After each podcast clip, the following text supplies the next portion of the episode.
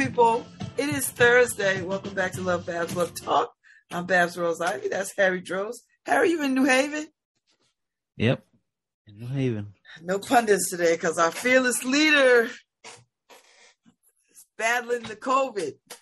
I thought that was a secret. Oh, not anymore. he say it was a secret. Did he say it was a secret? No, he Why hasn't. To- he hasn't told me, so I'm figuring it's a secret. Why is it a secret? I don't know. Well, him, him and the queen are on uh, bed rest. Is he doing well? I think. Listen, he was chopping it at the bit to get out. I was like, you know what? Stay home so that your wife don't got to go look for you on the streets all sprawled out because because you was feeling ambitious.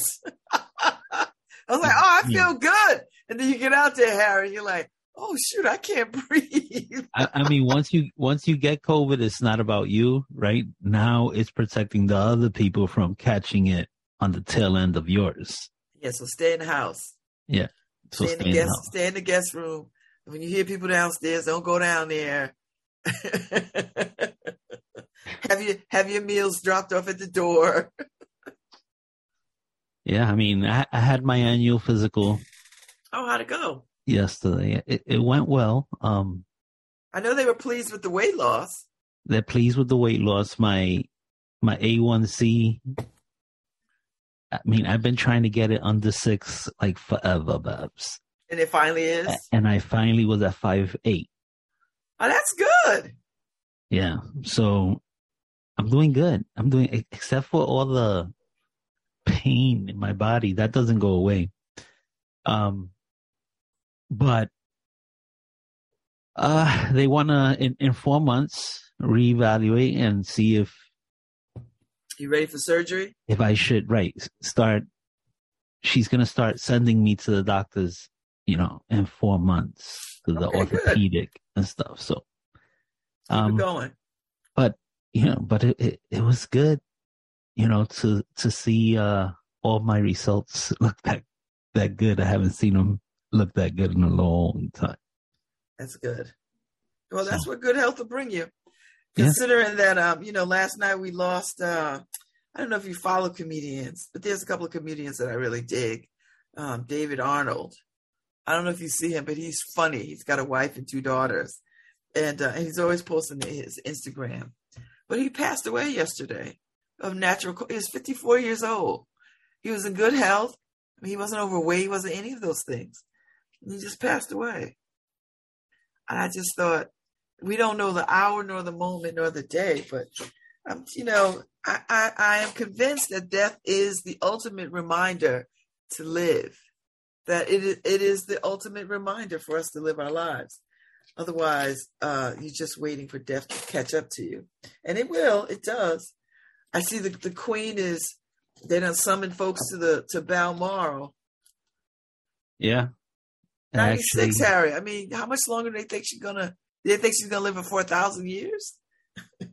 No, and, and you know, I, I actually have it on behind the monitors here. I don't know if I Um, let Prince Charles in the room by by himself. that's the problem. I think that's why she's been holding on for so long. no shade to him, but I know he Um, been he been wanting to be king forever.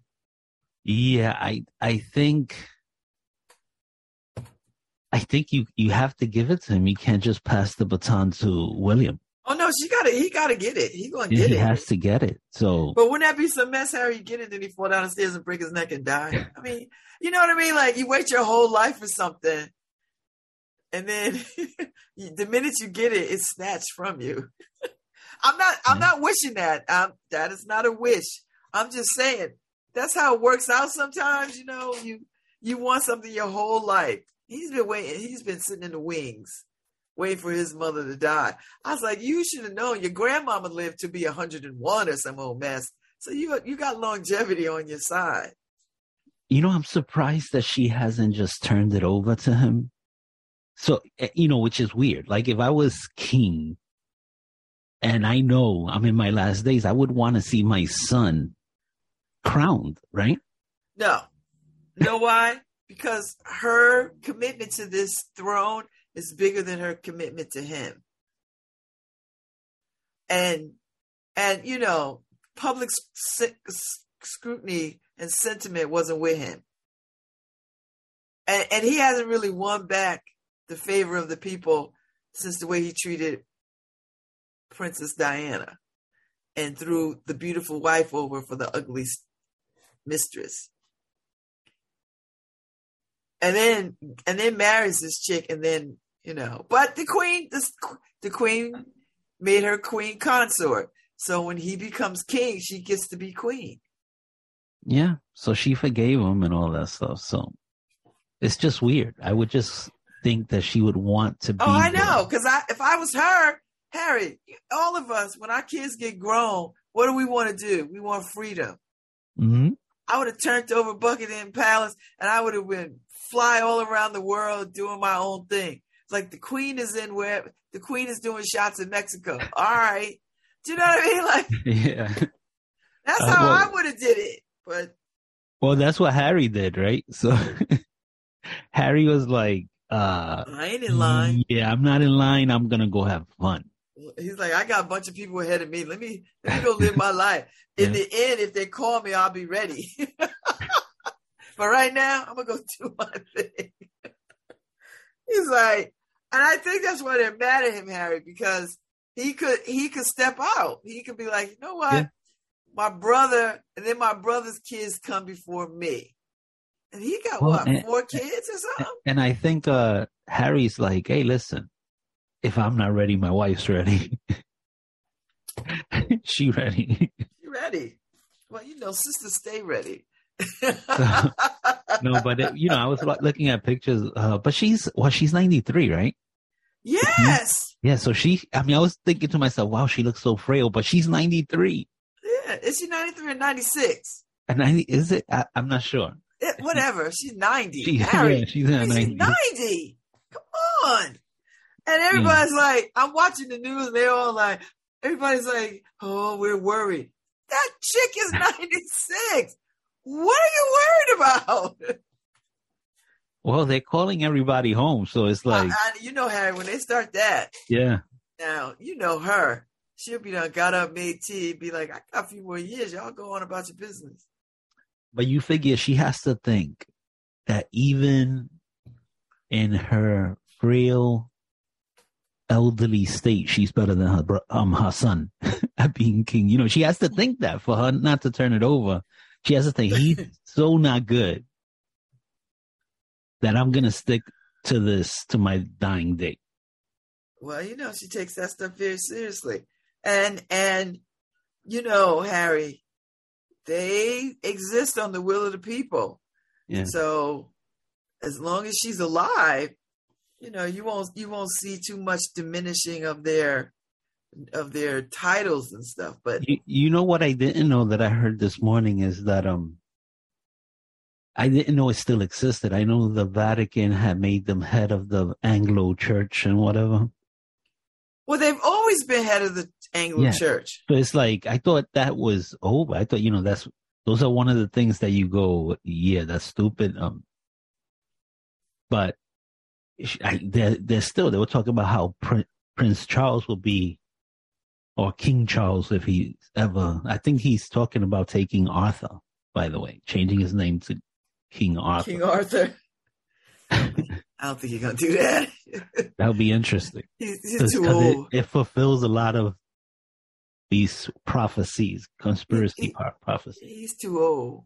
But um, but I think William has Arthur in his name or something. Anyway, but anyway, so. But the thing is, is that so he'll be head of the Anglo Church. I'm like, okay, you know, is what does that mean? I mean, when you have, it, for me, that is a political position. What is a political position? The, the, the throne. no, it's it's really not. It's it used to be. It's a figurehead. It's nothing. Well, they they still have some. They still have some. Um, they still have some responsibility as a monarchy to do some yeah. things that happen in yeah, they, um, they in in British government and in, in the UK. I mean, they're on money. they, they get- um they have get to all the sign loot. off on stuff. They and- still get all the loot. yeah, they do. They're like one of the richest people in the in the world. So, so yeah. Uh, You know, wishing her wealth. I mean, health. and and you know they got a new prime minister. So yeah, yeah. uh, they got a new prime minister, a lady. Uh, I Uh, think her name is Truss, Liz Truss. Yeah, she uh it's weird to see people step in that you've never heard much of, you know. The other people who usually take the position make a lot of noise. Well, we don't really follow their their. I mean, we I guess some of us kind of follow what they do over there, but Yeah. for the most part, you know, their parliament. I mean, listen, she was she was she was favored to win, right? Because um she was making a lot of noise, and people thought, all right, she might she might make it, and she pulled it off. So, So wh- what is she over there? She a conservative, you know? um, I, let me see. I don't, I don't. I think she might be. I think you know they you know they got a lot of Because I know they were having their, their Brexit movement, Yeah, well, that that that's been a nightmare. It's Um, still a nightmare, right? And they, Yeah, she's that's, she's the uh, conservative party. yeah, that's why they basically ejected this guy out the seat because he didn't he didn't manage Brex the Brexit. Um, well, you they can't properly. reverse it now, right? They don't move. Put, I mean, this thing No, caused so just- much problems for them. Now the students can't go to universities in and around. Like, it's so many issues right now. You know, they used it to be just wasn't handled right, and then also with COVID in the midst of the transition, or it, it all got screwed up. Um, I don't think it I- got I- screwed up. I, mean, I don't know what their goal was anyway, so I, I don't. Well, their goal is like what these Trumpers want over here. They want white supremacy to be the the the prevailing thought. They don't want they don't want um they don't want immigrants in their schools. They don't want immigrants in their country. They don't want immigrants at their jobs. This is at the heart of Brexit. This is at the heart of it. It's just white supremacy. Well, it, it it was that they felt because being part of the Eu- European Union, they were a big portion of the purse, right? And that's what they were sick of paying for everything. yeah, not Germany. paying for everything, Harry. The point is they didn't want to fund education for immigrants. They didn't want immigrants. They wanted to shut down immigrants coming into their country. That's that is at the heart of this. That is those old white people got nervous because they look like their countries Well- are starting to look less white than they have. in- well, you know, they have that past. that they don't have a choice in Babs because their um their population growth is actually smaller than ours, and ours keeps shrinking. Well, they don't care, Right. Harry. When you are So- afraid as white people, you think that this is the way to go. Well, so you got no choice. Down. Once you're you need you need the population to grow. You so you can't go, yeah, you not you. Harry, they you, don't want the you, population you. to grow with other people. They know, want it to grow no. with white people. But here's the thing: it's not enough. Not enough of them in the world. So them wanting Scandinavian people more than anybody else, or Nordic people, because they're white, white, white. They want those people to come, but those people are not coming. Those people are like we like the like we live right here. So they don't want Africans. They don't want. I mean, this is this is Yeah, at they heart of it. they got to stick with the Vikings, right? This way, Valhalla. They could all oh, go to Valhalla. So they're not they're no different than what what what these white white supremacists are trying to do here. Like they don't, we don't want we want our borders closed. We don't want people coming here. We don't want people mm. working here. We don't want people having access. We don't want that's the real honest God truth. You know, and and it's it's unfortunate because they're gonna have real problems. They're not gonna have workers. They're not gonna have workers.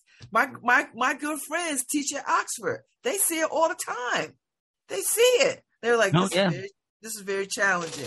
Well, Very challenging. that's all over the world, right? So the challenge right now is getting qualified people all It's, over the it's not challenging all over the world. It's only challenging to countries that are want to root themselves in white supremacy. Countries all over the world don't mind having all kinds of people work for them. They're not having this problem in other places. Where are they having this problem? They're only having this problem in the United States and the UK. That's the only place. And that's why, because white supremacy is is is is the order of the day.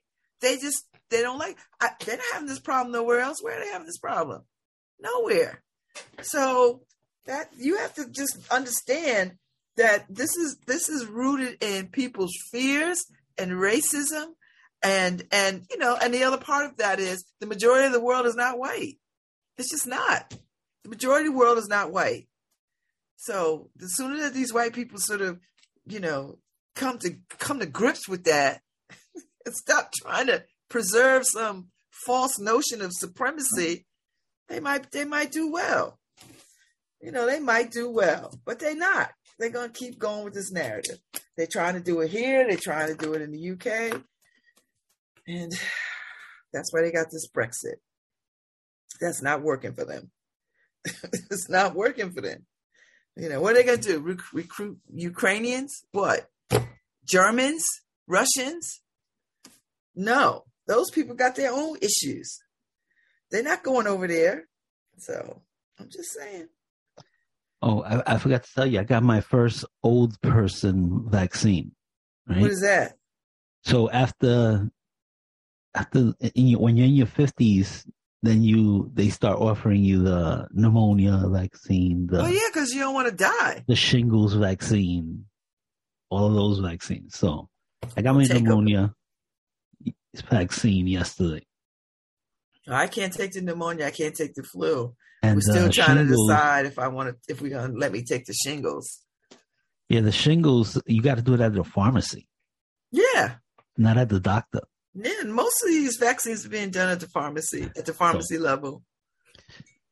Yeah, because yeah, every time I go I pick up my prescription at Walmart, they're like, uh, they recommend this, this, this. I was like, I can't take any of that, but thank you. You're like, you're trying to kill me, aren't you? Mm-hmm. No, but so the, I know when I went and got my booster at CVS, uh, it was, it just felt, it didn't feel clean like like a doctor's office. That's in your mind. so I'm like, ah, I, I hated going to CVS to get my booster. I'm not doing that again.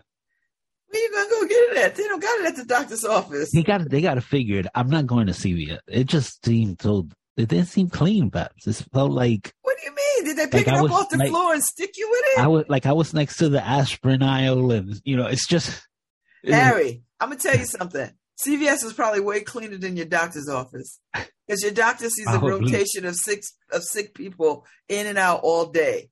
No, probably because there was somebody in the waiting area with me, was probably coughing, who was hacking up a lung or something, and I'm like, "Whoa, what?" Uh, and then I, re, you know, I started thinking to myself, "Okay, I'm gonna sit opposite him on the other side of the room." Then I remembered the study I saw of COVID and how it travels all over, and it, yeah.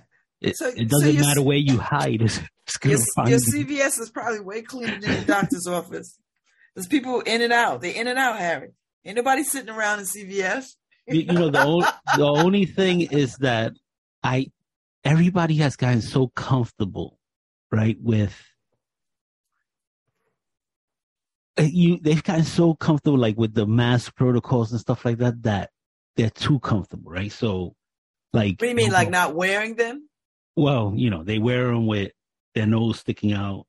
Oh, right like, well, you're not really wearing it. so then I'm really wearing it. And then also they go, you need a mask. So I'm like, okay. And then they reach into the thing and give you a mask and put it on the counter. I'm like, okay, you just, you just messed up my mask. Yeah, like, no, I don't want that. You know, pass me the thing. Let me pick my mask. Right. So it's like everybody's gotten so comfortable with, oh, just here, just this, that. So basically, by the time you get the mask, it's it's soiled already. So I see New York subway transit system said, um, and Metro North system said you don't have to wear a mask on the transit systems. I don't know. Harry. I, don't, I don't think anybody's wearing it correctly anyway, Babs. I know, but uh, you know, you know how many people I I see wearing it as a bib, basically. a chin, or, or, a chin or, guard. yeah, a chin guard. It's like, come on. It's like guarding my chin. the the nurse who told me I needed a mask had it under her nose. Harry, you know how I feel. So it's like, I have no faith. I have no faith in.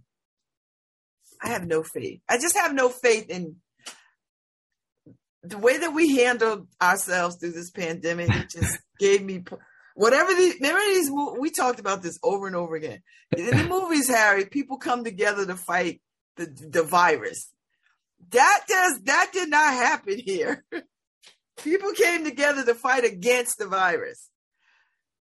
Harry, these viruses are going to get powerful, more powerful, and we're going to be living with this stuff. And it is going to get bigger and bigger and bigger and bigger, more and more and more and destructive.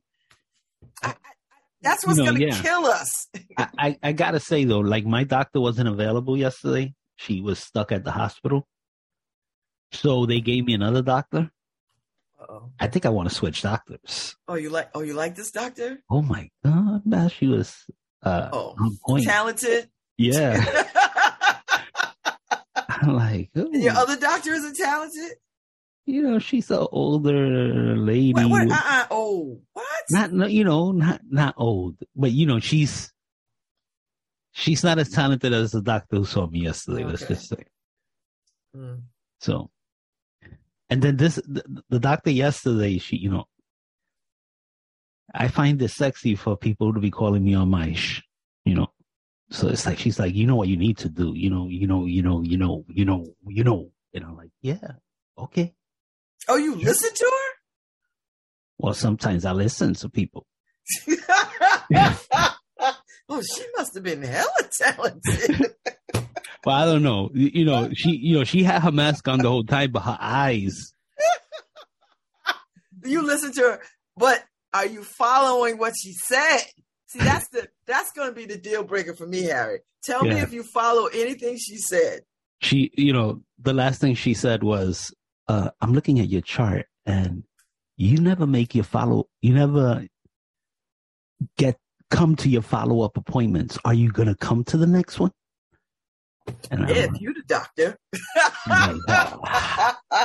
Who do I have the appointment with? My regular doctor or you? Harry, was there was there a fan blowing her hair too? No. you you having a fantasy moment in there? did you make did you follow up? I did the follow up, but it's with my regular doctor. So Oh, we'll see if I make it. Well, you well she, you might get her again. January 11th. I think it's the next appointment. Mhm. So mark that down. Nora will be covering for me that day. Okay, all right. I'm I'm glad she talked you into, you know. well, you know, I, I, was I was motivated to go to the doctor this time because I wanted to see all my results from, you know, all the work I've put in in the last three months. Oh, that was a motivating thing. Yeah. And just Okay. seeing, because by the way, I stopped taking my medication three months ago. What do you mean? Did they? Did you tell them that? Yeah, I told them that. And, And what did all they of my numbers, all of my numbers came down. Like what? What medicine? So I stopped taking my metformin for my diabetes. I stopped taking my Lipitor, Really? and all of my numbers came down. And, And did they say that was a good idea? Or did they say don't? do well, she said, you know, you shouldn't do that without consulting your doctor. And I'm like, yeah, I, yeah, I get it. But if I consulted my doctor, she would have said not to do it. So, but I didn't. She, so, so what she said is take half of everything that I was taking. Okay, that's what I. Yeah, because that makes sense to me. Yeah, she said you are doing a good job. Your your diet is obviously, you know, doing the work. You know, some of the work that the medication was doing. So as long as you're gonna, she said, as long as this is a lifestyle change, maybe in four months we'll completely. you could we'll- you could completely come off yeah, of it. we'll completely come off. So, so there you go. I mean, the the only thing that has gotten worse, and I think it's just, um, they say with movement, your body is supposed to alleviate and all that. Oh, I'm just in so much back and knee pain these days. Are you? But are you? Are you doing any kind of movement? Yeah, I mean, you have a bike. Movement. Yeah, I do a lot of movement now, Babs. A lot Okay. of movement. All right. Um, It's gonna take a minute because yeah, you know, yeah. I mean, I still have I still have a lot of weight on me, and Mhm. so maybe in another forty pounds I'll start feeling better. But I still got 80 pounds to go, eight, 79 pounds to go. I, I I haven't started yet, Harry. I've been procrastinating. I don't know what it is. I go to bed every night with the thought and the plan, and then I get up in the morning. I'm like, eh, well, the thing No. is, is that you know, and I know how to do it. well, that's the thing. You, you, but also, you know, once you jump in the deep end of the pool, you got to swim, I know. right? so, so that's the thing. That's what I was doing, Babs. I, I procrastinated for like a year because I knew once I got in, I was That's in. it. That's it. That's it, Harry. You There's know, no so I- looking back. right the, the the willpower takes over and it's like okay so so each time i would say well maybe another platter of chicken wings and then i'll start Yes, maybe another this and then i'll start I'm doing that BS right now. Like, wow. and I already, I, I listen, Harry. I lost 60 pounds to get ready for these surgeries, and now I have put on 65 pounds. Like I'm, I'm, and uh, and I know what to do. That's where I'm not even, I'm not even. I was like, once I, once I, once I ride, I ride. That's it. You know. well the, the thing is is once you've done it before and once you've exercised before you you have muscle memory right so your muscles know how to pick up what you need you know how, how pick up where you left off three years ago or whatever Mhm. um it's just you getting started it's always just you getting started It is. It, oh, it, oh, it, it, it, that, that's the hard part It's always that first day. like, all right, all right, it's not hot. Okay, I, I've got all my mobility back. And you know, I've been coasting off. Well, you know, I just and you know, it's been a year since my right hip surgery. Because they my doctor called me, I had to take a little survey. And uh it's been a year. I was like, oh shoot. You know, and it's fine, right? Like I'm up. I'm not my mobility is not as good as I want it to be. But you know why that is, Harry? Because I'm not walking enough. yeah i mean you know i i the thing is is that when i walk like yesterday i put it almost 10,000 steps yesterday and i said you know i'm going to go after the doctor's appointment i'm going to go shopping you know buy food and all this stuff and i couldn't sleep last night because my legs hurt so bad you know my the pain radiating from my knees and stuff so you know and it's funny because i was talking to this doctor which you know she was easy to talk to to, to Babs. so um anyway. You know what? I'm seeing a pattern here. so so she was she was laughing at me because she said you need to stop going down rabbit holes. And i'm like oh she like she uses that term. I like oh, this is the this is the doctor for you, Harry. right? I i don't know how i change I, I don't want to hurt my other doctor's feelings. She's a, nice, she's a nice lady but i don't know how to do it. But anyway so she because i was telling her you know i saw i saw um a physical therapist on youtube that said if your knees if you could bend your knees then you're not bone on bone okay. and she's like but your x-ray your mri says you're bone on bone Oh yeah. So get get. Oh, thank God for her, Harry. Stop She's like, watching so- them damn YouTube channels. yeah she's like so stop going down that rabbit hole And I'm like, yeah, but and she's like, but nothing. Your MRI says, look, j- look at it. It's bone on bone. Like, And I'm like, no- so then how am I- there? There's no cushion. right. So she's like, you, you're just working your way. She's like, you're in pain, right? I'm like, a lot of pain. She's like, yeah, you're just working your way through the pain. A lot of people can't. You're just doing it. So you forced yourself to work through the pain. I'm like, that's very true. Cause the pain, is ridiculous these days. And it's because I'm forcing myself to look. And what did she say? Stop doing that? Yeah, she's, well, no, keep doing the work. If you're able to do the work, do the work. Right? Cause if you, if you, are, if you're not doing it, then your knees just lock up. And I mean, you know, Babs. And it's going to be that much harder when you yeah. get the surgery and and got to start a routine. Yeah, it's that worse. your body is not used to. Because I have a friend who, um, he had knee surgery. He's not doing well, but it takes time with knees. Yeah, yeah. My my mother is still. See, my mother, she did her her right knee and she won't get the left one done, right? And she won't get the left one done. That's what happens. That's why you know what they like to do, Harry. Sometimes for people like that, just do both knees at the same time. Yeah. But you see, my mother didn't go to rehab. She had some a physical therapist coming to her. come to the house. house. Okay. Which she she might have been a good patient for that. But right, she should have went to to the rehab. They wanted to stick her in rehab.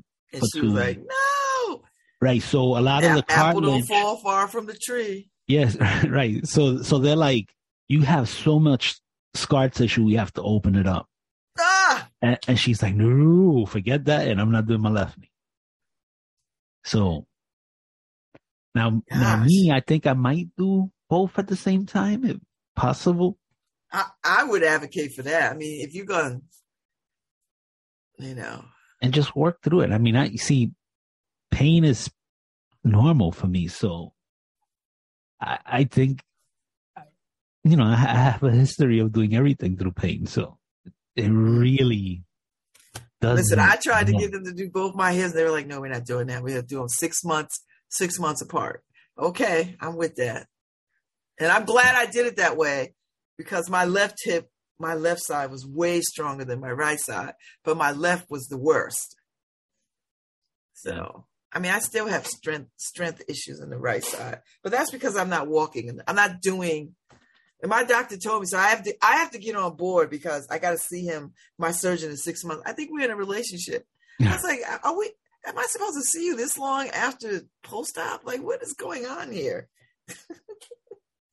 yeah. Then, no, no, I want to see you in. I want to see you in three months or nine months or whatever the hell it is. I got to go back and see him for. Yeah. like, okay. My orthopedic guy retired, so I have to find another doctor. Yeah. I um, gave you mine. yeah. And he's good. I didn't refer him. I should get some cut because I didn't refer a couple of people to him. I'd be like, listen, dude, I need a cut of this. the the only thing left is for you to, you know, suit up and go into the operating room. I'm here for moral support. I'm not touching any instruments. I'm just here to hold your hand so you know. it's part it's part of the referral process. no way, Jose. No way. Well, I'll tell you the hardest part of my day is in the car. Um, the seating position, I guess, is just pinching all whatever nerves it, it is. I you know, know, I find that too, Harry. That when I when I I could be in my house all day and my hips don't bother me. The minute I get in my car yeah, and drive somewhere and get out, I'm like, oh, and I and I don't know how to get the seat to adjust that alleviates that. Well, I tried everything. It doesn't. I think maybe I need a limo help. and a driver. but but you know, it's the for me, it's the car and and bed.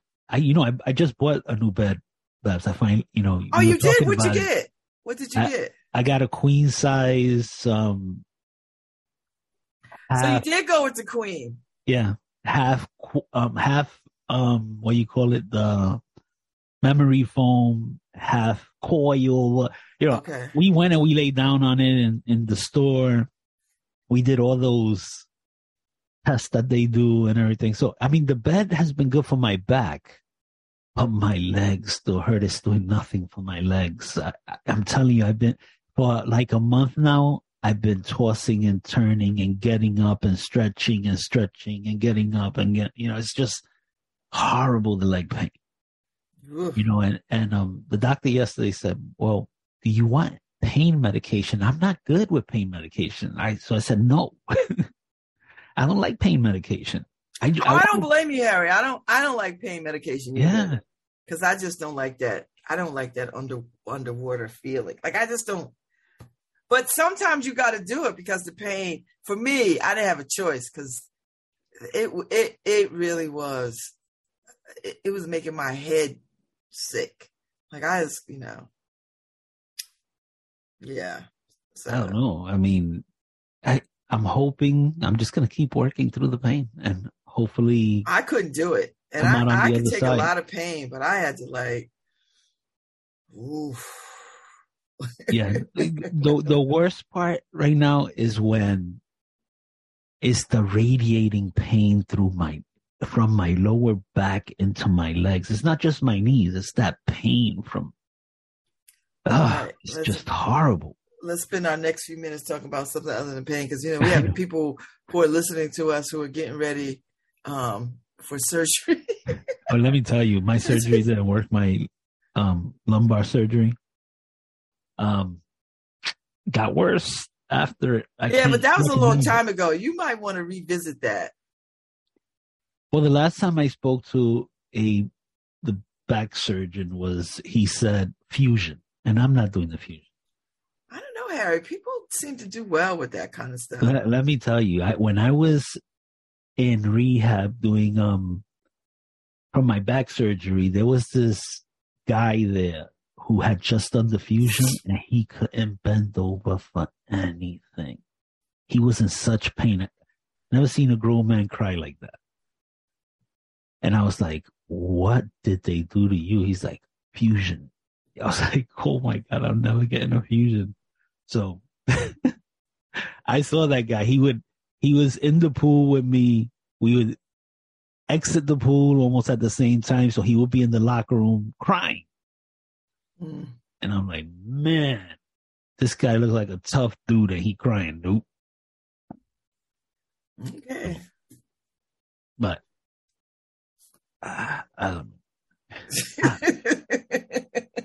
but yeah, I'm not gonna do the fusion. Maybe if they, what what I would do is because I have herniated discs in my neck too. I would do that because the pain I have in my neck just won't go away. Ah, you got more problems, man. I, oh no, you you. Oh my God, Bess, you got to an MRI. I have herniated discs in my neck. I have. Why don't you let them? Why don't you let them do some bionic work on you? I, I have ruptured disc in my thoracic.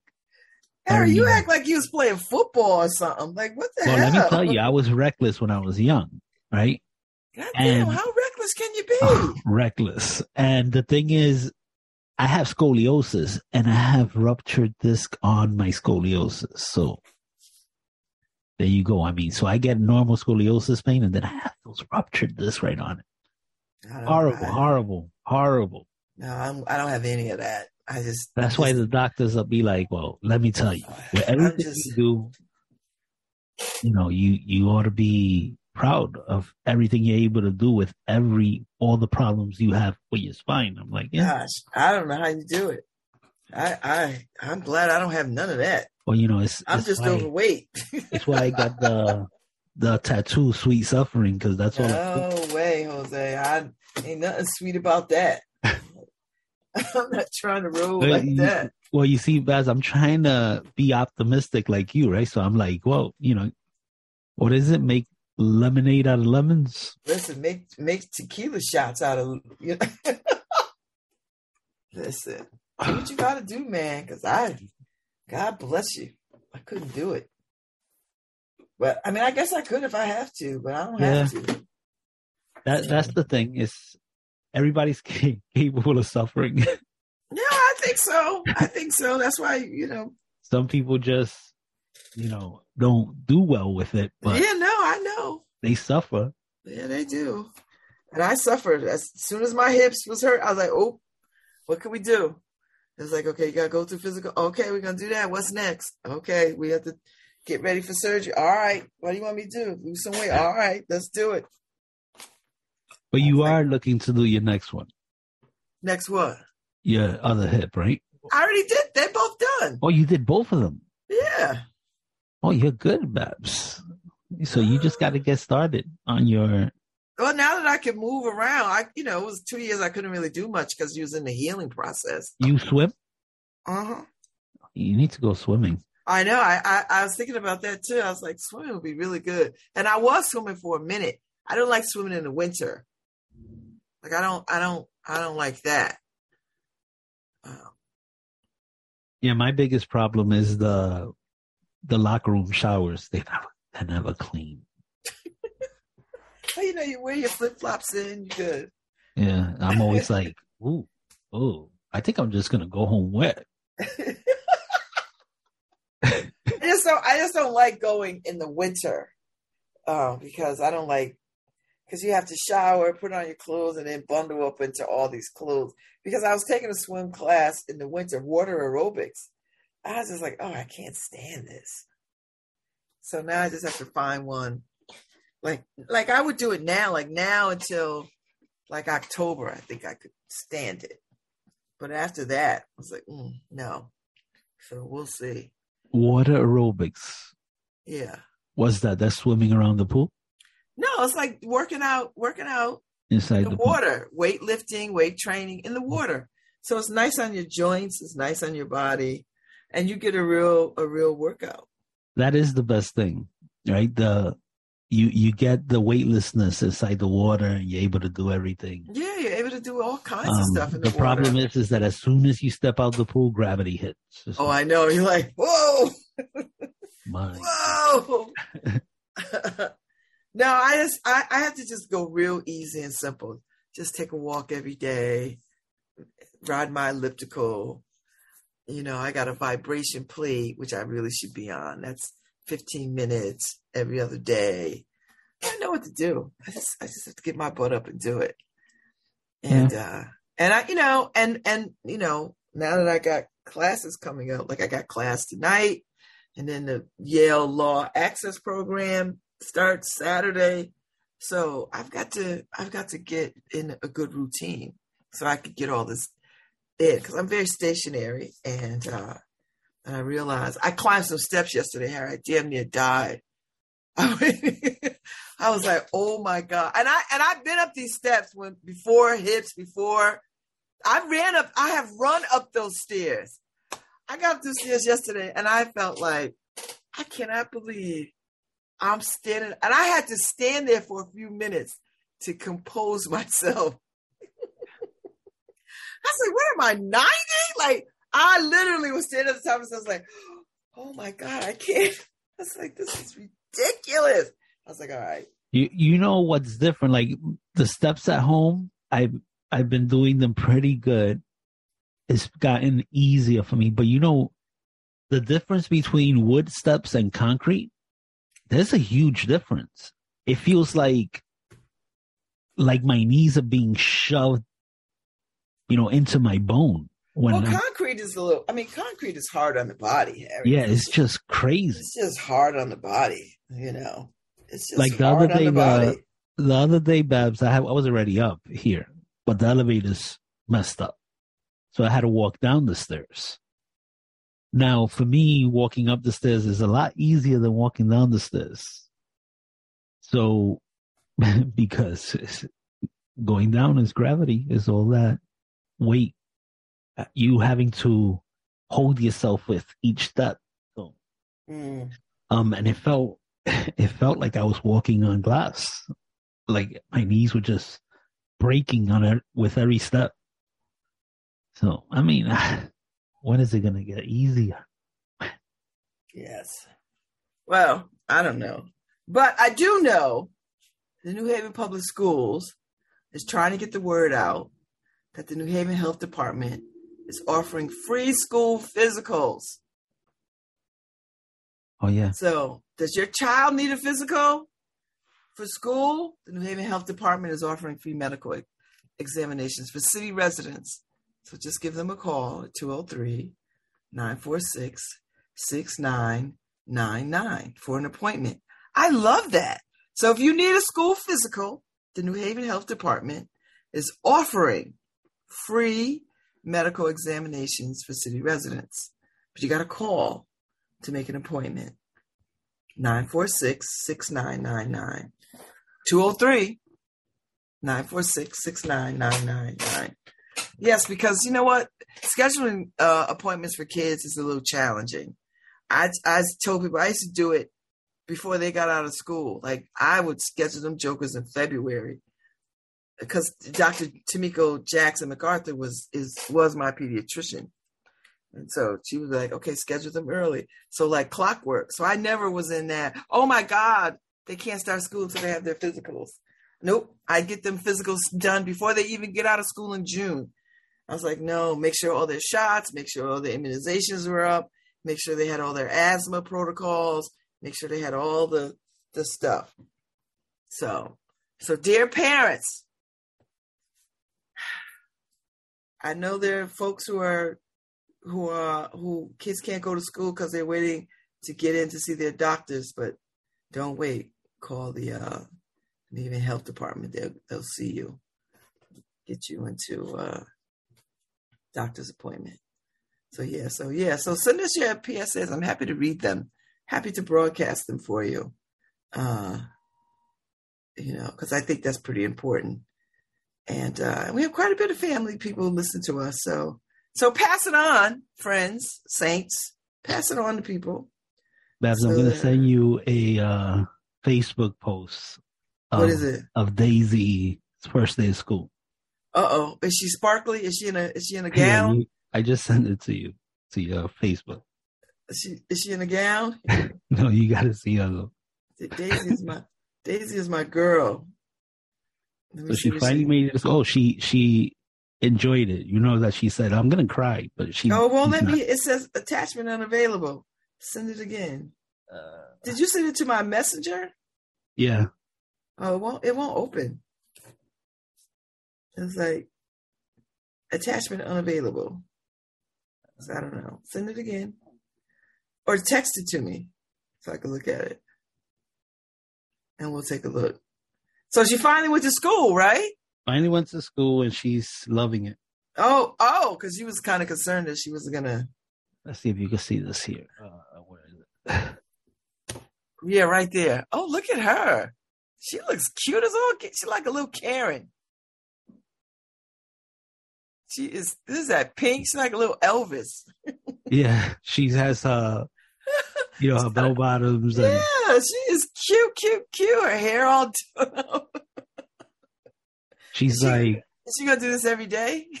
well, she picks her own clothes and uh, she was actually designing her clothes this summer, right? So she was cutting up other clothes and oh, putting stuff together. Mother now? She's already doing that, and um, so Karen asked, um, "Oh wow, you were dressed so cute. Um, there were other girls dressed cute too." And she goes, Nobody was as cute as me, Bubby. Okay. No, I was just, you know, nobody had cute clothes like me. Nobody. Okay. I'm like, oh my God, this girl's. Y'all gonna have. uh Yes, that's what I was saying. She's gonna be a problem. Oh boy, I don't. Know if it's gonna be a problem if know, you if you know already what it is. So so it's like more it about only you is preparing. a problem, Harry, if you're not prepared. You know what I mean? Like you're like, oh, I didn't see this coming. No, you she oh no telling you since she arrived. yeah. This is how I roll. So you just gotta you just gotta give her some parameters in which to roll. Like, mm-hmm. girl, don't be cutting up your clothes. I get it, but don't be cutting up our good money. Yeah. Put her in sewing class early. So um you got a young designer I, on your hands. I know. I I, want to recognize that uh you know we've missed Angel right because he just said. Well, where is you, he? Well, he said, "Miss you guys, I'm back." So we were supposed to notice that he was gone. So let's just recognize that we noticed he was gone and he's back. Okay, why? What's wrong with it? What happened? I don't know. He miss oh. you. I'm back. I don't know okay. what well, hi, Angel. Welcome. Well, we noticed. We noticed you were gone. Welcome back. Welcome back. Welcome back. Welcome back. Welcome back. Uh, was on at ten fifteen. So Henri will get us get all our Orishas aligned and we'll we'll feel, you know, we'll we'll talk about the news of the day. There was some other mass shooting the other day Yeah, um, in in uh, Memphis yeah, it was a guy on top of the guy. driving around shooting people. Well, on top of the guy that kidnapped a woman and killed her. And And then- Harry, he did this twenty years ago. You know, and in Canada there was a mass stabbing, yeah, what the hell, killed ten people. It's like, Harry? How do you kill ten people stabbing them? I, Like, those well, other people didn't see it, or they that's what I weren't. was in, going to say. So they weren't in the same space. Do no, you know but what I mean? the, here's the thing, right? So if there's ten people around and one guy stabbing, I think you guys should jump him before he he stabs everybody. I think it's a shock to your system, Harry, when you see that. But I don't. He shouldn't have gotten away with killing ten people I know it's crazy. with a knife.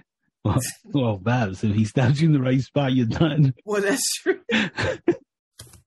That's true. But the fact yeah, is that, because you know, that I'm they- thinking I'll just put my hand up, you know, cut my hand off, like, well, who knows, right? He was probably running through people stabbing. and you don't know what. Yeah, yeah, because if you if you're doing that kind of mess, But it's insane. I mean, people going nuts. that's something. Something is happening, and then all the shark stuff.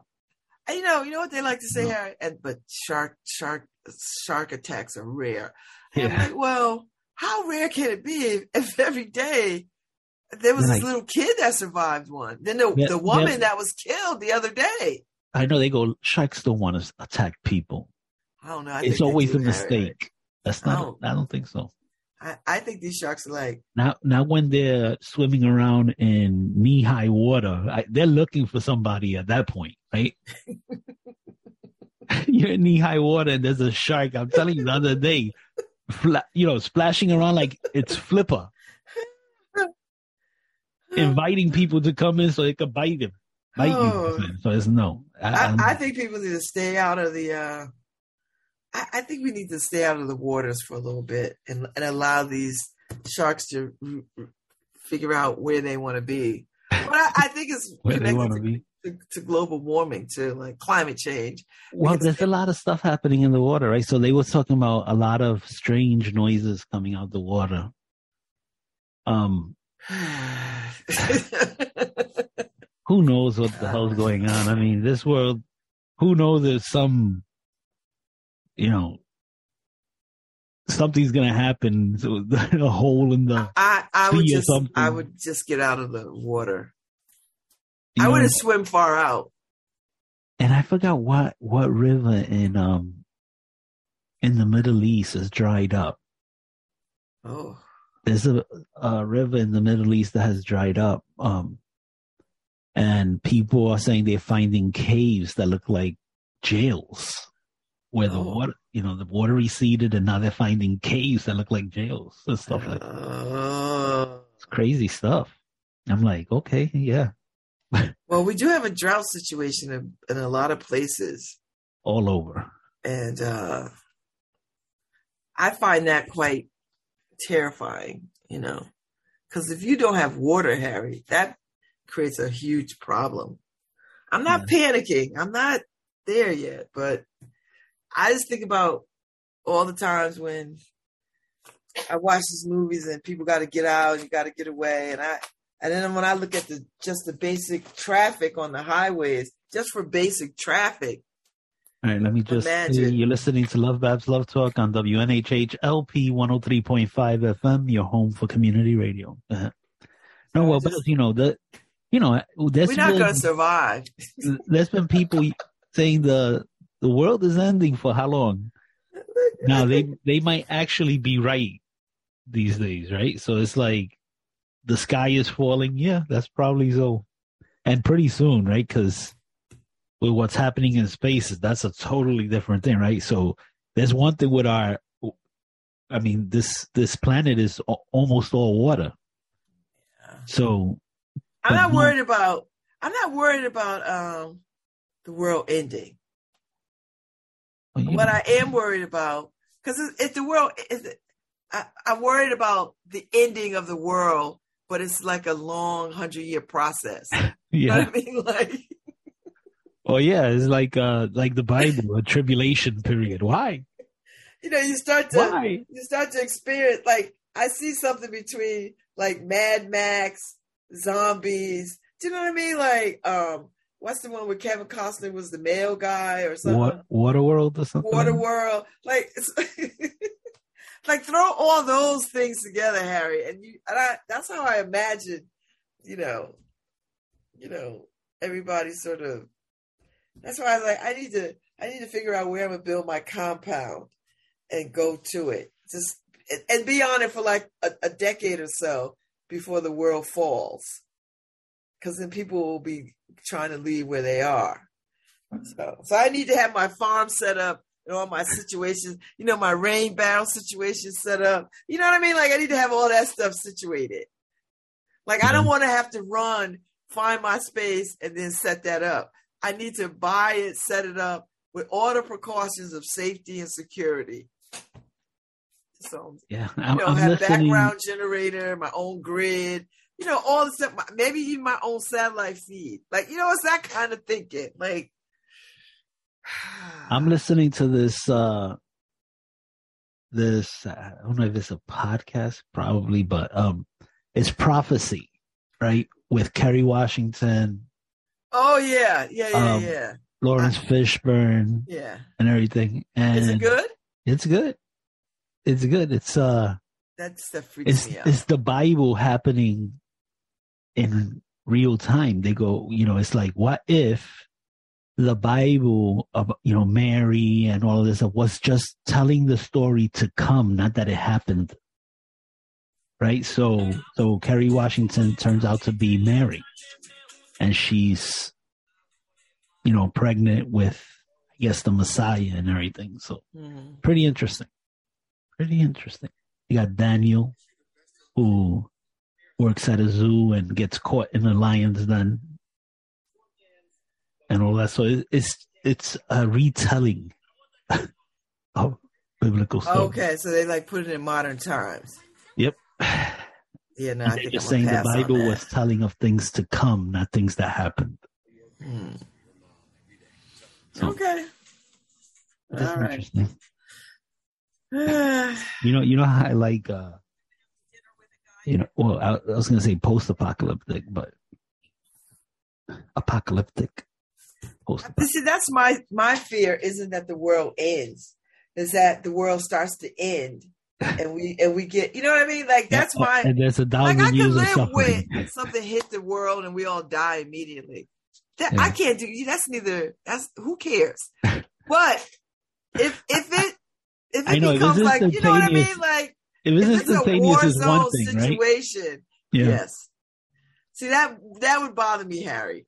This whole the dystopian stuff. Like I'm still alive in these terrible times. Exactly. exactly. And then the thing is, uh, like, um, in the Bible where it says, uh, you, you, like, you're gonna seek death, but you can't die at some point and stuff like that. I don't want to, I don't want to go through that. I don't want to be in pain. I mean, uh, not that I'm not already. Uh, You know what? Let's take that break. And Yeah, we'll we'll take back. a break. Then we come back with Anru, and Anru will uh, set us right. Because we going down a rabbit I know. Like, like my doctor said, get out of that rabbit hole. We're going down a, a dystopian rabbit hole. So we're going to take a break. When we come back, uh, the good brother Anru, um, half half Kenny will be here and, and give Right. us in prayer and right. So we'll be, We'll back. be right back. Uh, let's do this. Do you know if the kids have to get the COVID vaccine for school? My five year old starts kindergarten this year. It's not required, but I did get mine vaccinated to be on the safe side. There were several cases of COVID in the classes this year, and I'm happy they all stayed healthy. I just keep wondering if the COVID vaccine is the right thing for my child. I understand fully, and from what I've seen, there's been no major issues with my friends or their children. The COVID 19 vaccine is safe and effective, and it improves people's lives. Thanks to this vaccine, there is less spread and fewer symptoms reported by those who get infected. Now, everyone over the age of six months can get it, and no appointment is necessary. Find out more at nhvvax.com, nhvvax.com. Make summer safer. Protect your family from COVID 19. Anyone over nine months old can get vaxxed. No appointment necessary. Visit nhvvax.com. That's nhvvax.com for everything you need to know. I'm New Haven Health Director Maritza Bond. If you or your family have COVID-19 symptoms or think you were exposed to someone with COVID, quarantine, stay home, and get tested on day five if possible. If you have COVID, isolate, wear a mask, vaccinate, get boosted, and test it as needed. Those are the best ways to stop the spread of COVID. At this time, we are vaccinating everyone ages five and up. Stay safe, New Haven. Hi, this is Babs Rawls Ivy from New Haven, Connecticut, and you're listening to WNHHLP 103.5 FM, streaming live at newhavenindependent.org. I wanna dance all night, Monday morning. I'm sick of this job already.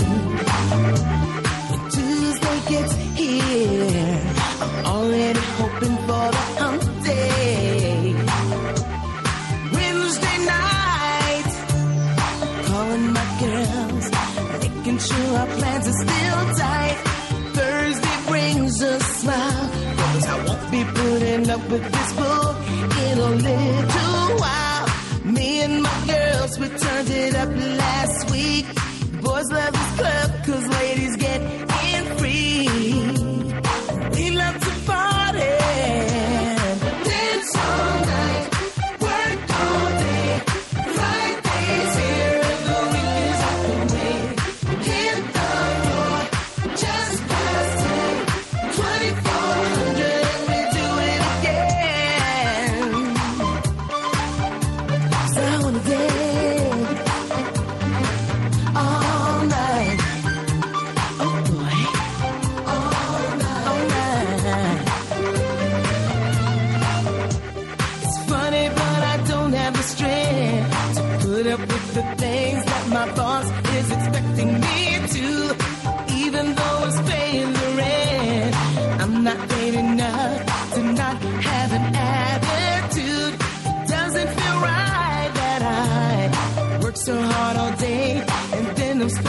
to sleep through the night.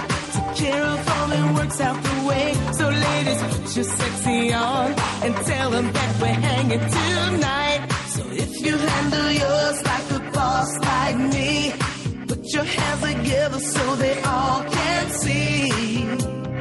We've come to party. Dance all night.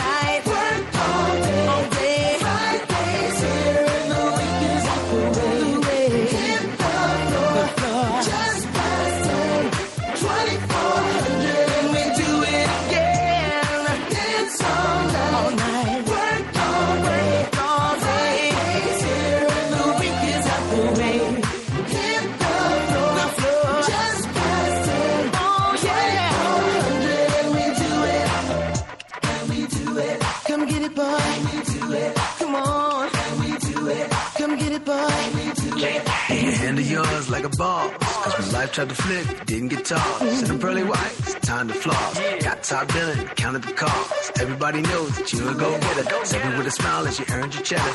Work real hard, and who could do better than you, Bob? Got through the week, I didn't even trip when we did speak. Yo, I'm JK, and I'm doing my thing with my big sis, selling that champagne. Dance all night,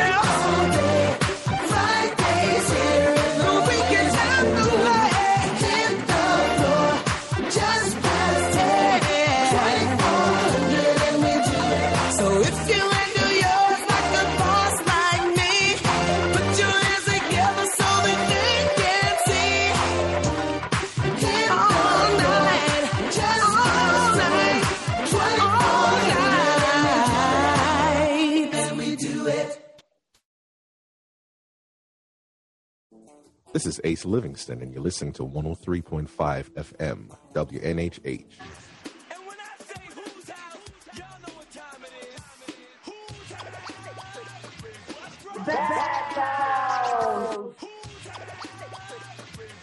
This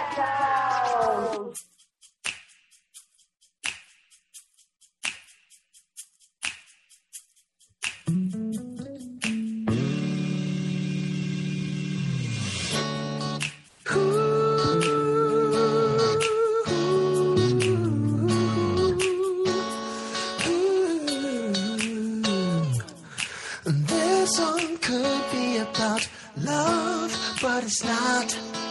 Cause you didn't check in his baggage. He had cash and he really looked hot. This song could be about your happiness. But you're so focused on his bait, you're gonna let a good catch get away. This song could be about how we first met. But how we gonna reminisce when you haven't got over him yet? This song could be about what you're searching for. You're looking all over town, and I'm knocking on your front door. This could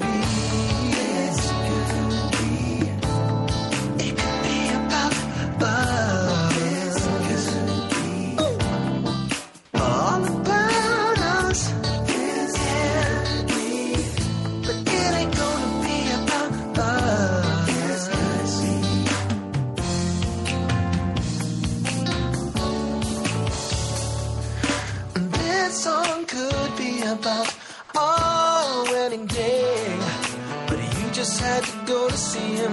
That decision left me in dismay. This song should be about when I got your call. Saying you weren't ready for marriage, that you couldn't commit at all. This song should be about our happy years. Instead, it's about when he hurt you. I was there to dry your tears.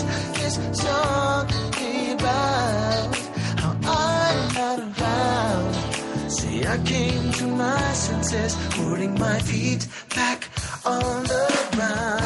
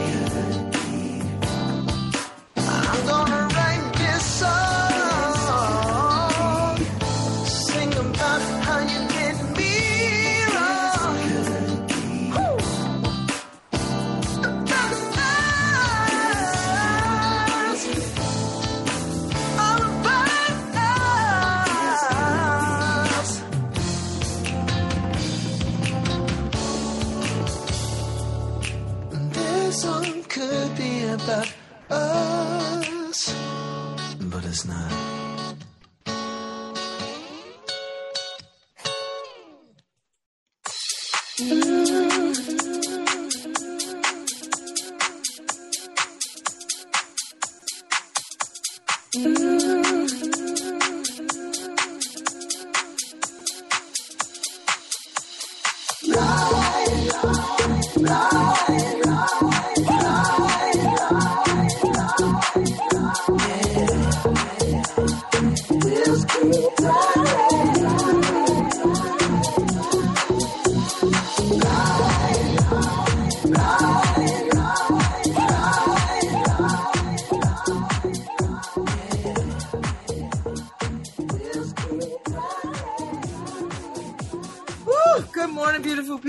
Welcome back to the second hour of Love Babs Love Talk. Ah, fan favorite, Anru is here. People love when you come, Anru. They all tuned in. I I can hear the knob, the knob, the dial going up louder. How are you doing? Happy happy wind down summer. Yeah, yeah, yeah. I'm good. I'm good. Today is a good day. Yeah. I, Today's a I good haven't been in the streets yet, so yeah. yeah, yeah. I hope you're not playing in the streets, Babs. That's, that's not Well, what you should It's no doing. fun if you're not playing in the streets. Just on now. Oh, come on. So anyway, Anru is here, and you know we like to start off when he's here. It's my favorite thing because he brings brings us to gather in in in in the prayer, prayer chant um, uh, of his faith, and so I I'd appreciate it if you get us started. of course. So again, this chant is a Yoruba chant to honor our ancestors, to honor the relationship that continues even after they've, you know, our relatives have physically uh, passed away.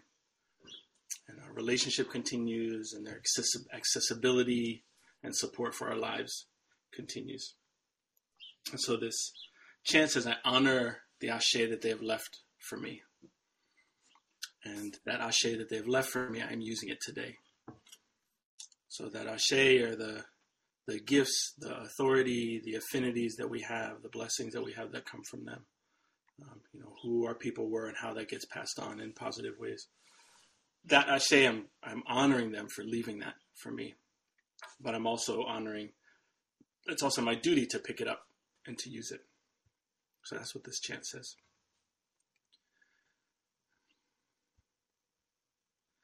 Ba ba fún wa ṣe o.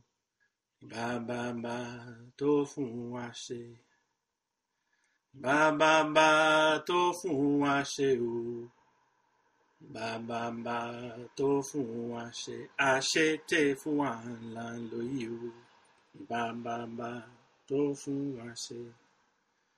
Ìbá yeye tó fún wa ṣe o. Ìbá yeye tó fún wa ṣe. Ìbá yeye tó fún wa ṣe o. Ìbá yeye tó fún wa ṣe. Àṣẹ tẹ̀ fún wa là ń lò yìí o. Ìbá yeye tó fún wa ṣe. Ìbá egungun tó fún wa ṣe o.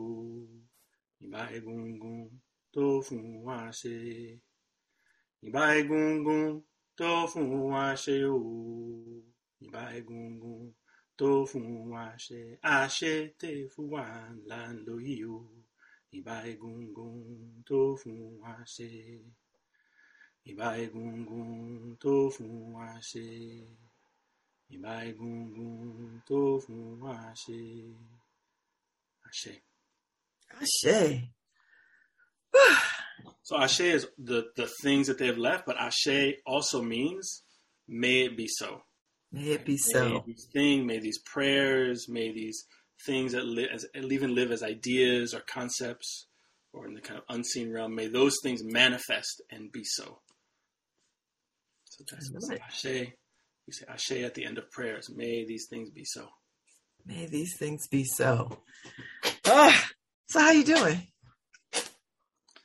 I'm good. I mean, I, that chant always puts me in a in a good place. It's a nice shift, pivot, um, to really honor the diversity of our relationships and where our support also lies. Right, not just in like our brain figuring things out, um, but in these sacred relationships, our relationship with our own people, and our how we can lean into that.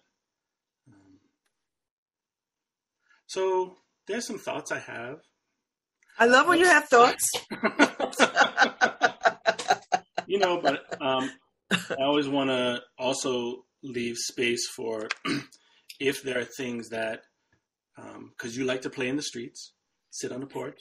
If there are things that um, you're hearing that um, would be a good thing for us to pay attention to, to me to reflect on a little.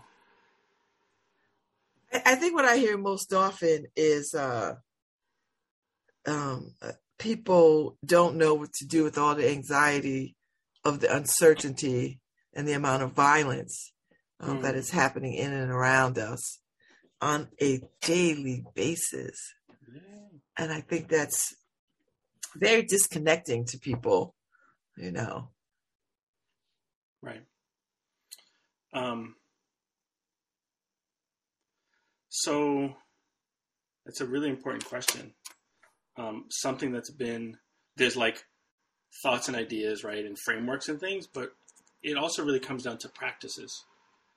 We what what practices do we have to to connect us to a version of reality and our version of our lives that is bigger than the the the messages of of dehumanization and of violence that we're also experience.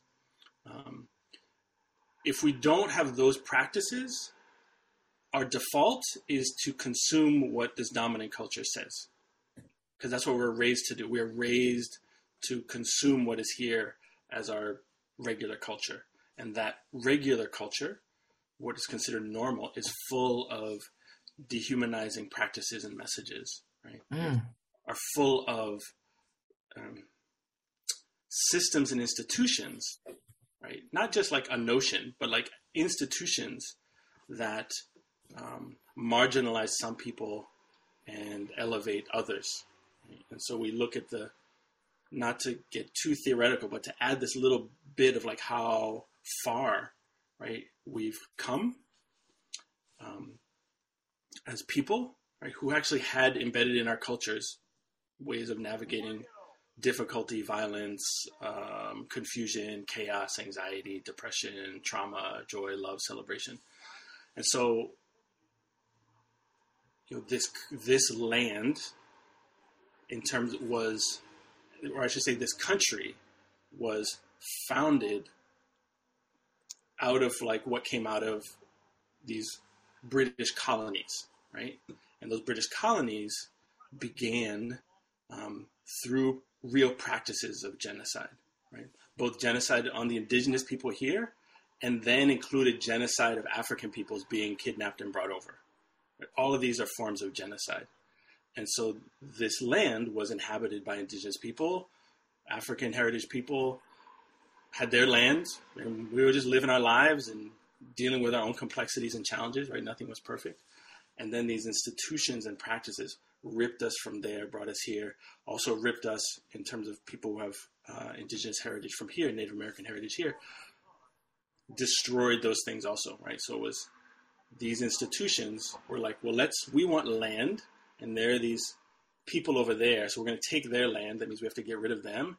And then we need people to work this land so we can be wealthy, and we're going to kidnap and, and practice other things of uh, systems of genocide in them and bring them here right? And so this beginning, right, of even like this is all the beginning of what normal is, right? So it's just good to understand the container that we find ourselves in. The Mhm. beginning of this was a, a dehumanization of one people's of others, and as black and brown indigenous people and the native people here, like we weren't introduced well together. We were introduced to each other, not based on our own cultures and traditions, right? As earth-based people, as people who had sacred relationships with each other and our family and our ancestors in the land, and cultivated those relationships over thousands of years. We weren't, we weren't introduced to each other in that way. Like, oh, hi, I'm a visitor. You're a visitor. Like, welcome. These are how we do it. This is how we do it. Right? That's how you greet people um, when you're honoring yourself and honoring who they are. And that's not how we were introduced to each other. How African heritage people and Native American people were introduced to each other.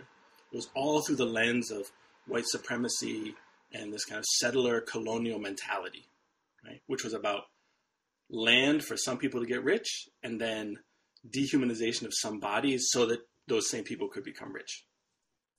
That's the first landscape of what was planted and seeded and fostered to make eventually this United States, right? And then other people and systems are getting dehumanized and oppressed along the way, right? Half of what was Mexico became erased and captured and taken by this expansion of manifest destiny in the United States, right? So is the impact on lots of different black and brown people. And so then we, as African heritage people, right, we are, the way that slavery happened here is we were, anything that was traditional was eliminated, right? These traditional family structures, sacred literature, ways of connecting, sorry, not eliminated, but were attacked, right, by these systems of, of slavery. And so anything that was African was um, eliminated and beaten out of people, but also there became this process of, in the United States, which was different than the Caribbean, of breeding people, right? So new there was there wasn't as much of like the the influx of of African peoples into these systems to remind people to remind us as African heritage people about where we come from, how we think of things, what it means to be a person. And so over generations, right, we're kind of subsumed deeper and deeper into this colonial mentality package, this package of white supremacy. And so fast forward, not to walk through every little step. Here we are today, right? and we've internalized notions of what it means to be successful, what it means to be to make it in this country, what do we need to survive, what do we need to thrive. And unless we have practices that recenter our personhood, we then take on these practices that have come out of these deep systems of oppression and dehumanization, of certain people being less than and certain people being greater than, forgetting that we are still on land that was stolen, land that was treaties were made, and then United States just decided not to follow through with treaties, right? And the erasure of people.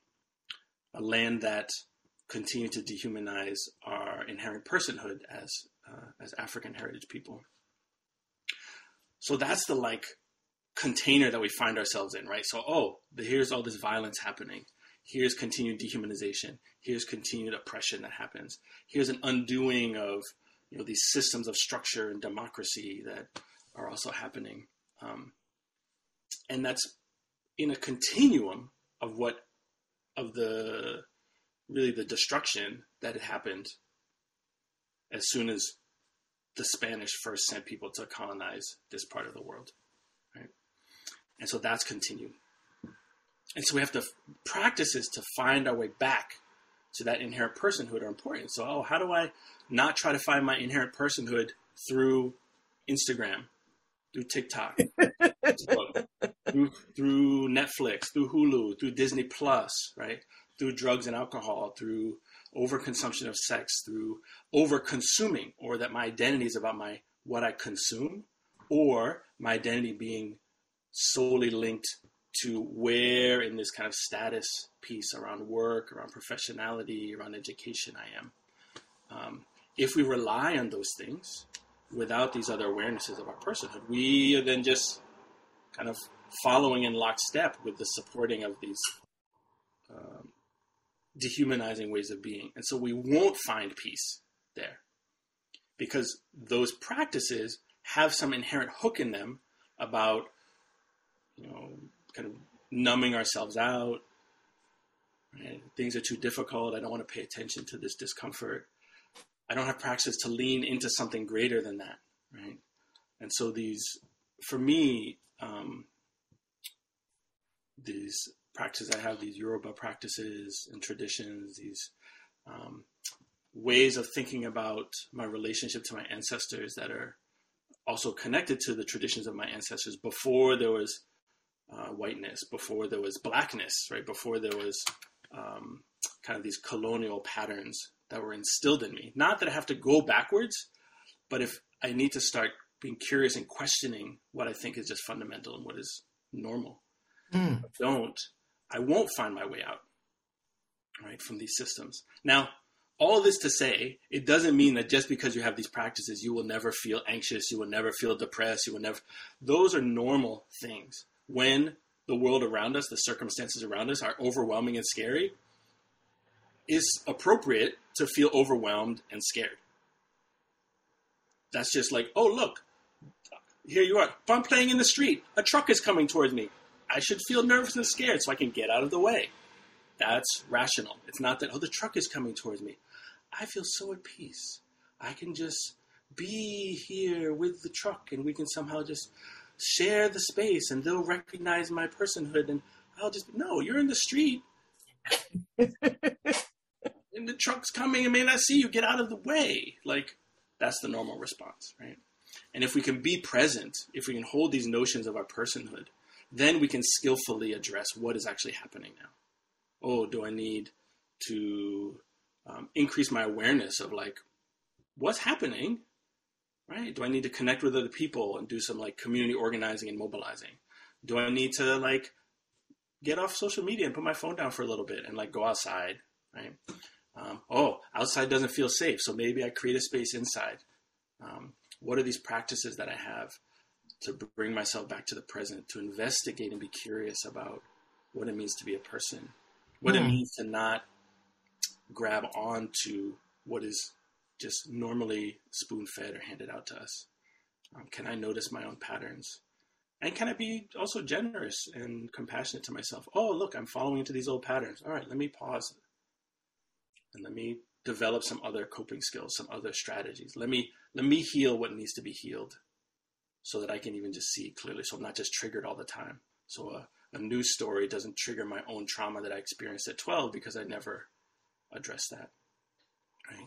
Maybe I don't need to consume every little thing that I see. Maybe I need to be more discerning about what I'm taking in or have some other understanding so it doesn't feel just random and chaotic. It's like, oh, huh, there are threads of like how government works and things are often chaotic and changing, right? And I don't think anyone could deny that. And the system is also built to support some of that, right? Who gets punished and how and who doesn't, right? That still filters through the system, right? Oh, somehow, you know, land owning wealthy white men somehow get different punishment from everybody else. Huh, that seems very similar to like how this country was actually founded. Hmm. Right? Not so different. What are then my practices that help me to find place for me to be a person that doesn't mean I have to assimilate into that culture? Hmm. What are my practices? What am I open to? Um, can I really, you know, as a as a black person, can I look at look at how anti-blackness lives in me in ways that is challenging to look at what African religions and practices are. Huh. How is like anti-blackness wrapped up in that? Like if, if my notion of blackness in this country begins in the institution of slavery, to me that's a distortion of like the reality, right? Because what makes us black here is our African heritage. So if we can't actually be open to our people there and that they actually have something to offer us, and if I dehumanize them because of these notions of settler colonialism, oh, Africa is this dark, primitive, oh, yes, they don't know anything, right? If I'm replicating that, I'm walking in step with these a system that dehumanizes me. So how can I ever find my personhood if I myself am denying where I come from and who my people actually are? It doesn't mean I have to have those exact same practices, but if I can't even open up to the validity of thousands of years of people and how people lived and thrived, I think there's a problem. Right? There's a hurt there, right? Because of the trauma of this institution of slavery. So how can we go in and heal that and find, you know, if, a door has been closed to us because of these systems, right? No, you can't have these practices. You can't have these, you know, the, the culture of, let's say, the drum, for example, exists in the United States completely different from throughout the Caribbean and other parts of the African diaspora because of how that aspect of Africanness was prevented here. Rhythm, right, still found found its way into here, like how we use our bodies, how we use song, right? But as an instrument, as a part of a fundamental part of our culture, right, that was eliminated here. So, oh, what happens when people start to hear drumming now? Oh, some people are like, "What's that noise?" Or like, "That's you know, it's primitive, da da da da, whatever." or this ancient thing, right? It's not relevant. That's us buying into this message that we've been fed and been beaten into our bodies about what it means to be black here in this country. Mm. Wow.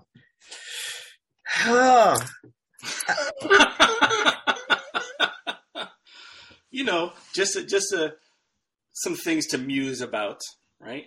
But it's a back- it's a it's a listen at, at any point in in all that you said all i kept thinking was I, I i don't know how i don't know how we first of all i don't know how we feel in the hurt i don't know if that's if we could collectively do that or everybody individually has to work on their path about this hurt second how do we how do we how do we think about our own anti-blackness in our everyday living as black people?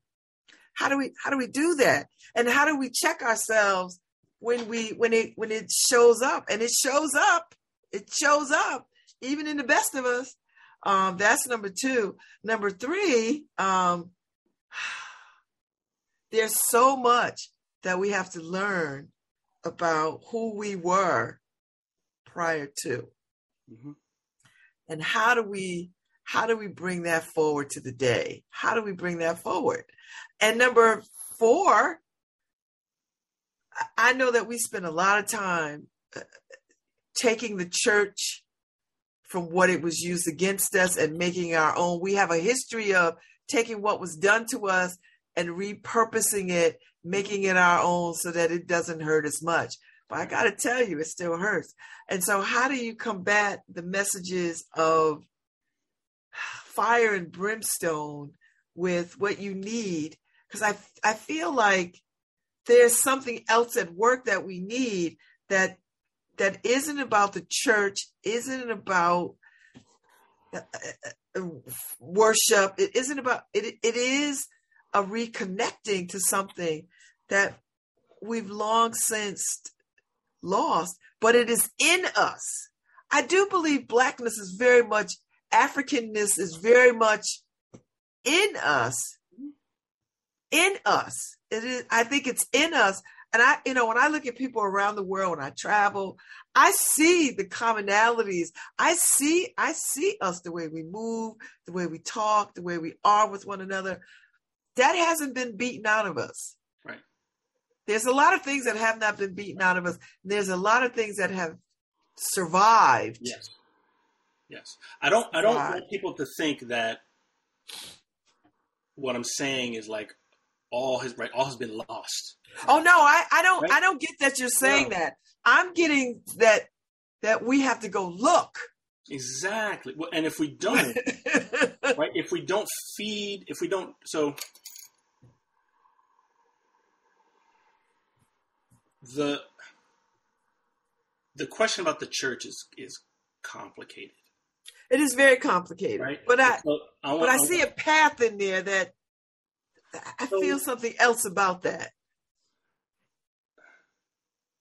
So I think, so actually, before we get into that, the first thing, the message that I've often gotten connected to my ancestors and being in the woods and, and being present with like, oh, here's the, the, the pain of like clear cutting and oppression and police violence, right? All the things. The first message when I'm in those places of, so for me, like being in nature is a nourishing place, right? Which, which by itself in this country, the complexity of, of black people in nature is both Yes. because of but both because of white supremacy and like well that's just for like white folks and their preciousness. But also you know we've had some real traumatic experiences in nature both by being enslaved people by being hunted right? All kinds of all kinds of awful awfulness right? And so and it's a place that like to me can hold the complexity of who we are without telling us who we need to be. Like I get to go sit on a rock by a tree, and there's no gaze at me telling me how I should or shouldn't behave. Right? All that comes out of me, right? And so, but this message of before we shift into fixing, right? Because I actually heard like the first things were like, okay, so what do we do, right? Is we have to feel it. And can we go into the spaces that we feel like we can lean into a little bit and allow ourselves to feel it first. And that that's that place of going into healing. And that's where these practices to me are really aren't theoretical, right? It's literally like, I mean, whether it's therapy, whether it's in the woods, whether it's even before we get into like indigenous practices and what that means, and how do we as Black people go into indigenous practices that are ours and don't replicate commodification of like Indian things, right? Um, that's also important. So whatever those practices are that we can lean into and have some respite from and some support, can we allow ourselves to really feel the the pain, feel the terror, right?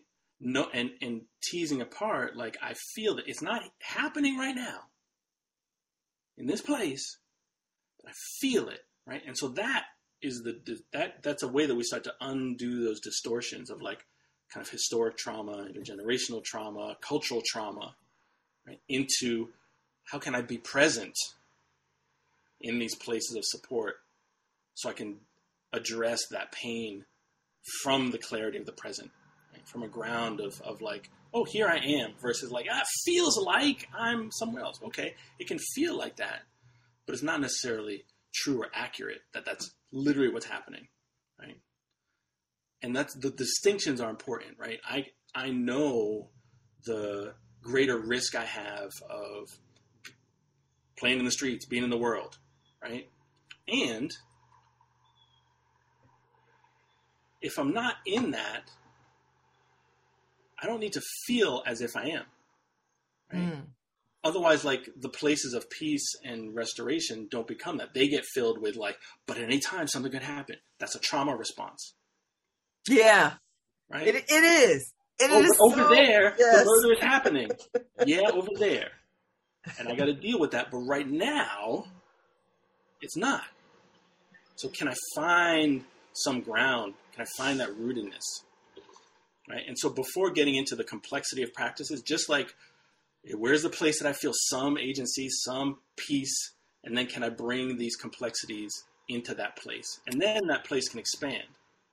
And then you can start to ask questions around like, well, wow, what is it what does it mean that the you know there's this thing called the doctrine of discovery, which I've been reading about more, right? Which is literally what the Pope, the the authority the Pope gave to Spain and Portugal and other countries. Yes. To go somewhere where there were people and said, well, they're not Christians, they're not That's- people. Take the land, it's yours. Yeah. Take the people, they're yours. Mhm. Right? So that's like the 1400s, right? And that has that has never been kind of repudiated even by the church. They say that like, well, it's not relevant now, but like it's never no one's ever said like, wow, that was that was really bad idea. That was really harmful. That was really oppressive, right? So that's the that's like the beginning piece, which was actually about wealth and land um, control and accumulation. It wasn't just like a theology, like, you know, this is just what God is saying. It was like, oh, we want land and wealth. And here's the justification for that. They are not people. Go take the land, go take the people. And that's how people landed on these shores, and that's how African people got taken from those shores. Right? So that's that's like a real thing that came out of the church. Right? And and that position has been justified and used in the United States in U.S. law right, for p- policies and practices to You maintain are absolutely right. right to maintain control. Right. So can people who are Christians also hold that right that that part of doctrine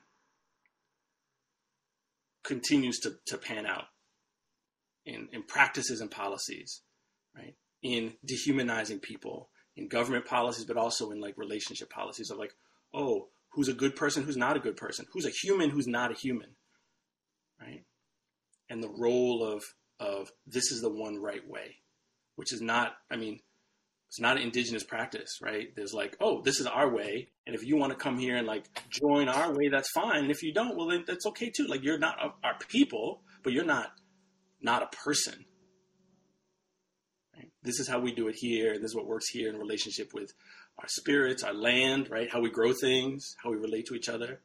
And oh, we could even what's that? It works for you, and you got from this other place and these other things. You live by the ocean, we don't. We don't even know what that is. Sure, that's bring that bring that tradition in in here. We'll fold it in because we're welcoming you as our people. So like you can fold that in.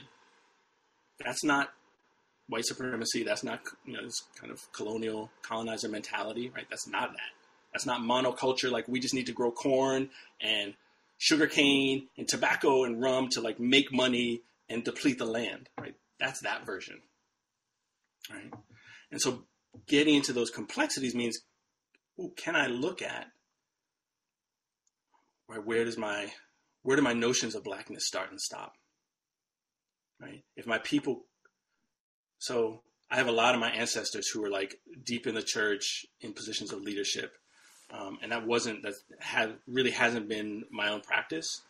And I've really like wrestled even with like what has it meant for people as I have worked to kind of find my way kind of back to these earth centered traditions that you know can feel like well like Christianity is this like settler religion that has done so much harm and even continues to dehumanize right these traditional African practices today right? Um, you know there's genocide of indigenous traditions that happen today right? These aren't like ancient things. And so coming to terms with these are also the language and technologies like people want meaning and people seek connection to the divine and base that on the language and culture that they're embedded in. And so if everything else but kind of christianity was allowed then christianity becomes the tradition and the culture and the language to connect with the divine. And so that was this place of in the midst of trauma how do we find our way with this knowledge, right? With this book, with this sacred book, right? And these sacred teachings in the Bible. How do we find our personhood in that, right? Through, even as it's used to dehumanize us, how do we kind of find our personhood in that, right? And that's powerful and that's resilient and that's, um, continues that relationship with the sacred. And there's a deep level of forgetting that happens and that happened with that. And so, how do we remember and then still, if it's holding that tradition and that practices with that remembering, great. If it's like, ooh, I now have to question what does that mean for me if I'm able to really remember and include this personhood, right? If I'm, so it's like in terms of ancestor practice, if I um, dehumanize, right? If I say, well, they had this other practice and that's evil or sin or whatever it is, right? Is like not good then I'm actually cutting that off from me, from my yeah. I think that see that's I Anru, I think that's where people go along and they feel that that's not right.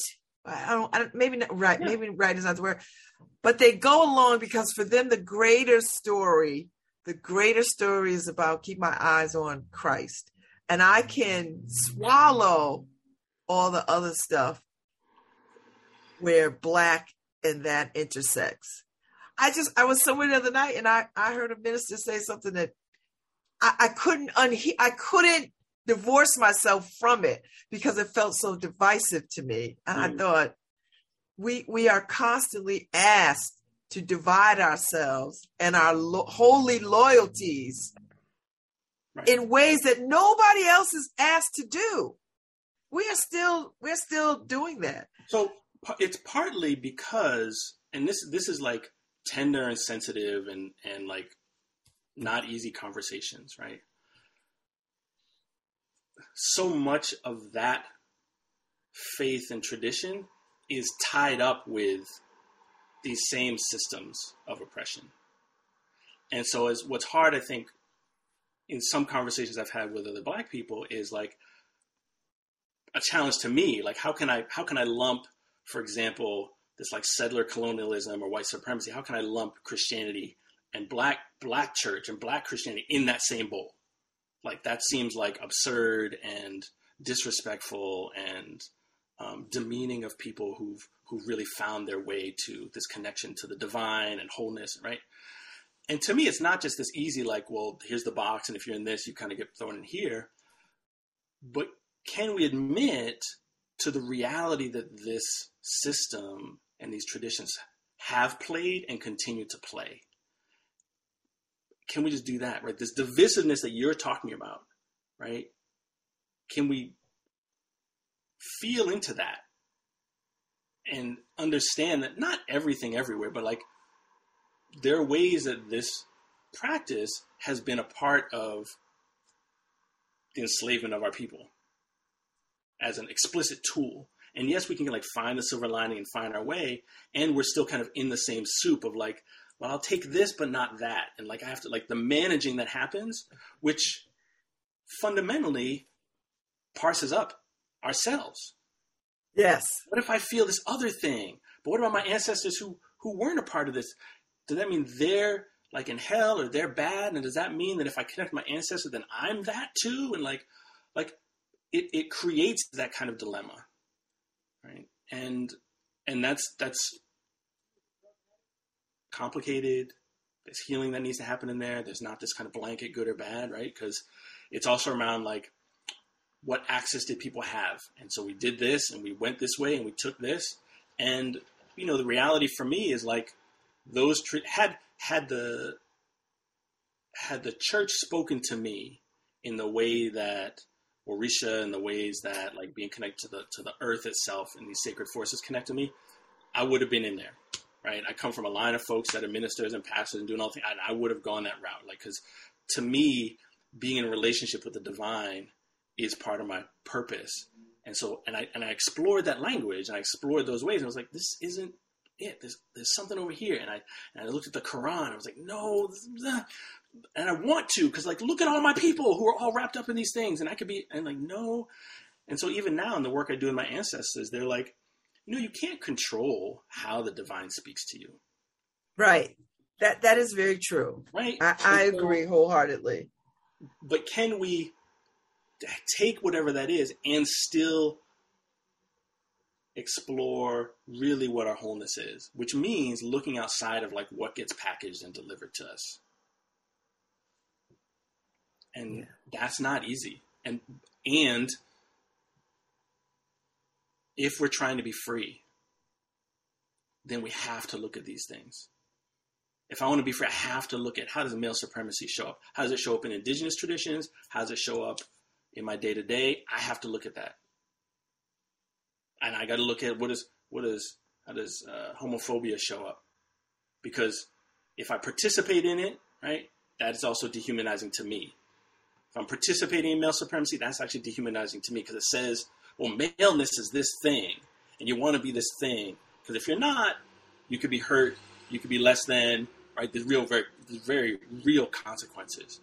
In terms of blackness, whoa, I'm light, so I get these benefits, but not those benefits. And oh, and all that navigating is still within, colorism is still within the bowl of white supremacy and this kind of settler colonial mentality. We didn't do that traditionally. It was like, oh, hi, person of different shades but here it became right life and death, access, not access. Who wields yeah. power? Who gets a little bit of an edge so that it's things that are a little bit easier. So we have to, in the present, continue to have that like self-critical with compassion lens on. What am I perpetuating? What am I not? How can I even really see my own wholeness?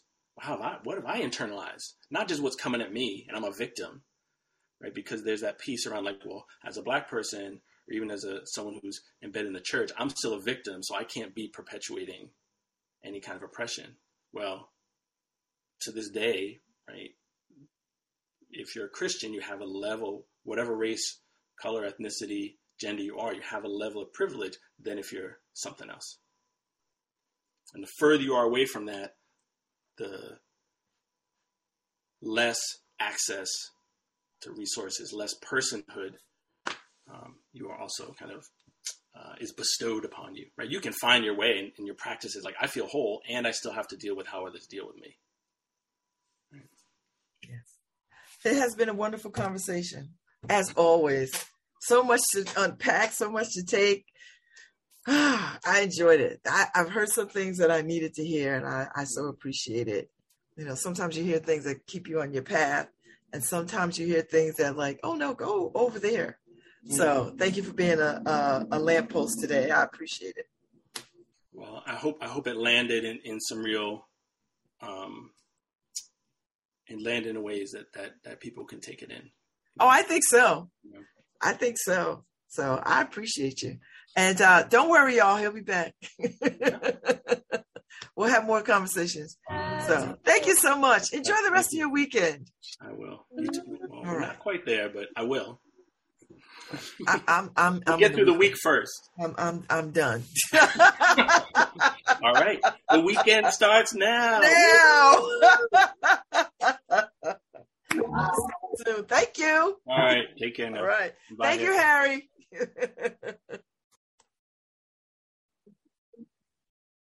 We'll